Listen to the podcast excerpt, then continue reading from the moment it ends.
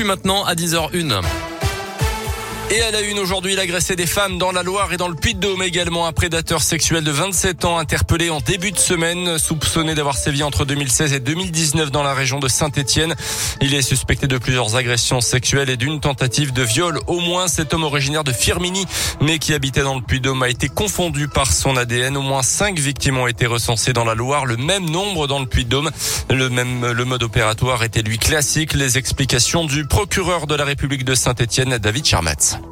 C'est euh, un peu le même que tous les agresseurs sexuels dits de rue, qui consiste à suivre une femme et de profiter à un moment où elle est euh, isolée pour l'agresser sexuellement. Vous avez euh, une mineure qui a été victime de ces faits, qui avait tout juste 15 ans, et puis vous avez des femmes beaucoup plus âgées, puisque l'une d'elles avait de l'ordre de 50 ans. Donc je crois que ce que privilégiait l'intéressé, c'était surtout la possibilité d'avoir une femme seule. Il faudra bien évidemment qu'on sache sur le plan psychologique à qui nous avons affaire, et aussi sur le plan psychiatrique, pour essayer de donner une explication à ces que l'intéressé reconnaît, mais dont il dénie tout caractère sexuel. Son placement en détention provisoire a été requis par la justice.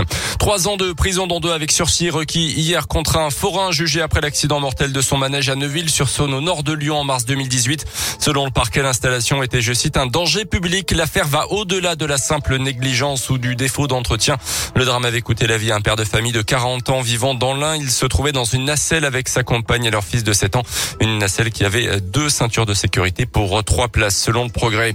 Un habitant du Puy-de-Dôme relaxé après des menaces de mort envers les forces de l'ordre, des menaces sur Facebook. Ça remonte à mars 2020 sous la vidéo d'un contrôle routier dans le département du Puy-de-Dôme qui avait dégénéré et diffusé sur euh, un groupe. Il aurait posté un commentaire sans équivoque mais a toutefois assuré ne pas en être l'auteur à l'audience mardi devant le tribunal de Clermont. Son avocate a parlé d'un possible piratage de son compte selon la montagne.